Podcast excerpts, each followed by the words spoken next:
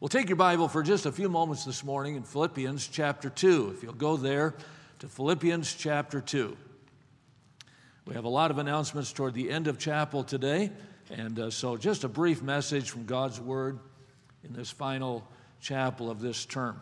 Philippians chapter 2, and we'll look at several verses here in the first part of this chapter, but notice verse 12. Paul said, Wherefore, my beloved, as ye have always obeyed, not in my presence only, but now much more in my absence, work out your own salvation with fear and trembling. Paul was the kind of teacher that wanted his students to learn more out of school than they learned in school. As a student, I never did real well when the teacher stepped out of the room. Uh, when the teacher would walk out of the classroom, I figured that was time to have a good time, right? Uh, no reason to behave if the teacher wasn't there. And I still have some bruises from those experiences of uh, messing around and getting in trouble when the teacher would step out of the room. I wonder what will you learn over the break without an instructor? Much of the mentorship of your life is going to step out of the room today. And while you're away from college, as we take this break, this much needed break from our academic rigor, will we continue to learn? Paul said, Now much more in my absence. Certainly, our testimony for Christ should not diminish just because the term is over. Our classes will end, but we are commanded by God to continue to be Christ like. Will we step back when we step away? Paul was pleased with this Philippian church.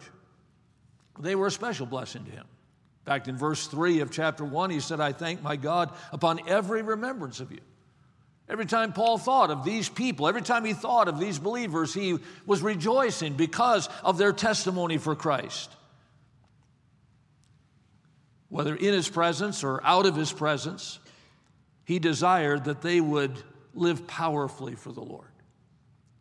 Pastor often refers to our theme verse here at Lancaster Baptist Church, Philippians 1:27. Let your conversation be as becometh the gospel of Christ, that whether I come and see you or else I be absent, I may hear of your affairs, that you stand fast in one spirit, with one mind, striving together for the faith of the gospel often the emphasis of that verse here is striving together, working together, having a church that believes the same things and, and, and, and buys into the mission of, of, of getting people saved and discipling them and so on. But Paul was reminding us there that whether we're in school or out of school, whether we're at church or out of church, whether we're in college or out of college, we need to be standing true to the Lord Jesus Christ. So, in chapter 2, the Apostle Paul gives these Philippian believers three projects to accomplish in his absence. So I want to assign three projects to you today. And I know that's the last thing you want to hear. But if we don't grow over the break, then we really didn't learn anything during the semester. Let me say that again. Because some of you are already planning to backslide. But if we don't continue to grow during this winter break, you just wasted a semester. You didn't learn a thing. We must continue on this trajectory of our life during the break. So notice Paul's three projects to these believers. First of all, he assigns them to perfect singleness. you say, Brother Goetsch, I'm doing really good at that. I haven't had a date all semester. I'm perfecting the art of that. Well, look at verse 1 of chapter 2. If there be therefore any consolation in Christ, if any comfort of love, if any fellowship of the Spirit, if any bowels of mercy, fulfill ye my joy that ye be like minded, having the same love, being of one accord, of one mind. Perfect singleness, perfect a unity among the believers that you are around. We are living in a culture today that has an agenda to create chaos, to foster division, to build class warfare. Every issue today has something to do with racism, when in reality, most of the issues have nothing to do with that topic. But that is our culture. We live in a culture today in America that is divided. And Satan is dividing people and he's dividing churches, he's dividing homes, he's dividing us from the government. And we, as God's people, have got to perfect this thing called singleness of heart. As God's people, we've got to fight to be like minded, to be have the same love, of one accord, one mind. God established three institutions. We know that the home, the government, and the church.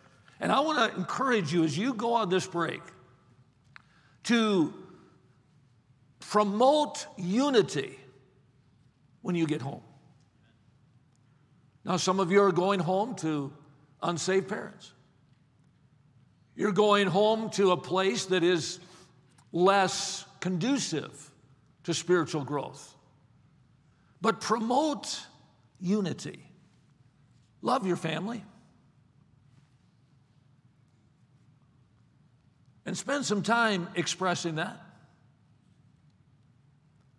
There's a generation that curseth their father and doth not bless their mother. There's a generation that are wise in their own eyes and prudent in their own sight. But God says, Honor thy father and thy mother, that it may be well with thee, and thou mayest live long upon the earth. Let me encourage you that regardless of your family's spiritual condition, when you get home, promote unity and harmony in your family. We need to be the leaders to promote unity in this government. We need to love America again. We need to promote this country. We have a lot of people tearing it down. A lot of people trying to cancel our history. Find something to build up. This is the greatest country in the world. I've been to a few. This is still the greatest country in the world. Now, I want to remind you what Paul told us in Titus chapter 2. He said, Put them in mind to be subject to principalities and powers, to obey magistrates, to be ready to every good work. Sometimes we stop in that verse, and all we do is we say, well, we're supposed to pray for the government. God says, be ready to every good work. And it's time that God's people stop trashing their governments, stop trashing their nations. Whatever country you come from, be proud of it, be thankful for it, and build unity in that country. He goes on in verse 2, he says, to speak evil of no man to be not brawlers, but gentle, showing meekness unto all men. We've got to develop some leaders here at West Coast Baptist College that are going to set the narrative when it comes to unity and harmony, harmony in a, in a neighborhood and in a nation. Promote unity at home, in the government, in your church. Do you know why the, the, the, early church in the book of Acts was so successful? Well, there are probably a number of reasons, but I'll tell you one that's emphasized over and over and over again in Acts chapter 1 and 2, and that is that they were in unity. They were of one accord, singleness of mind, having favor with all the people. I mean, over and over again, it points to the fact that they were one. And today, the devil wants to divide us from other Christians. He wants to get us at odds with other Christians in our church, in our community. And, and we're to promote that unity. Be a catalyst when you get home to promote harmony in your church. Perfect singleness. Second project, poison self. Poison self. Look at verse 3. Look not every man on his own things, but every man also on the things of others. Let this mind be in you, which was also in Christ Jesus. Here he's saying, look, if you're going to perfect singleness, you've got to poison self. Esteem other better than themselves, he says here in verse 3. Uh, we're to, in verse 4, not think about ourself. In, in verse 4, he says we're, not, we're to promote someone other than ourselves. The person who's all wrapped up with self is way overdressed. No one is emptier than the person who is filled with self. Remember, we can't live until we die. Except a corn of wheat fall on the ground and die, it abideth alone. But if it die, it brings forth much fruit. We're here to train, to, to bring forth fruit that would abound, that fruit that would remain, fruit that would count for all of eternity. But we will never produce that fruit if we don't die to self. If all we do is live for ourselves over this break, we'll come back to campus in January on a junior high level spiritually. Let's grow. Let's perfect singleness. Let's poison self. And then let's prioritize serving. Look at verse 5. He says, Let this mind be in, in you, which was also in Christ Jesus who being in the form of God thought it not robbery to be equal with God, but made himself of no reputation, and took upon him the form of a servant, and was made in the likeness of men. And being found in fashion as a man, he humbled himself and became obedient unto death, even the death of the cross. Prioritize serving. There's no higher position than a servant. If Jesus Christ modeled serving, then there's no higher position than serving. Even Christ pleased not himself, Paul said. He came not to be ministered unto, but to minister and to give his life a ransom for many. If we've learned anything here at West Coast, we should have learned how to serve. You say, Yeah, I feel like a rented mule. I mean, classes and ministry and soul winning and collegians and love work projects and volunteer for this and serve over here. Good, you got it.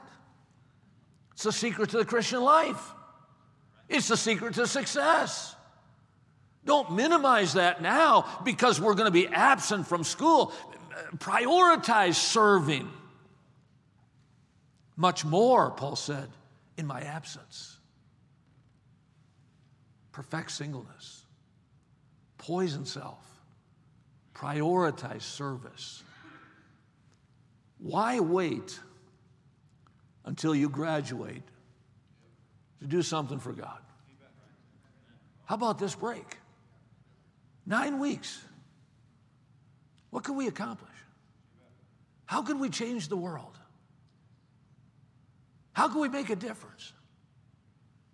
I believe 400 people, 500 people could make a difference in nine weeks if we would follow Paul's instruction here.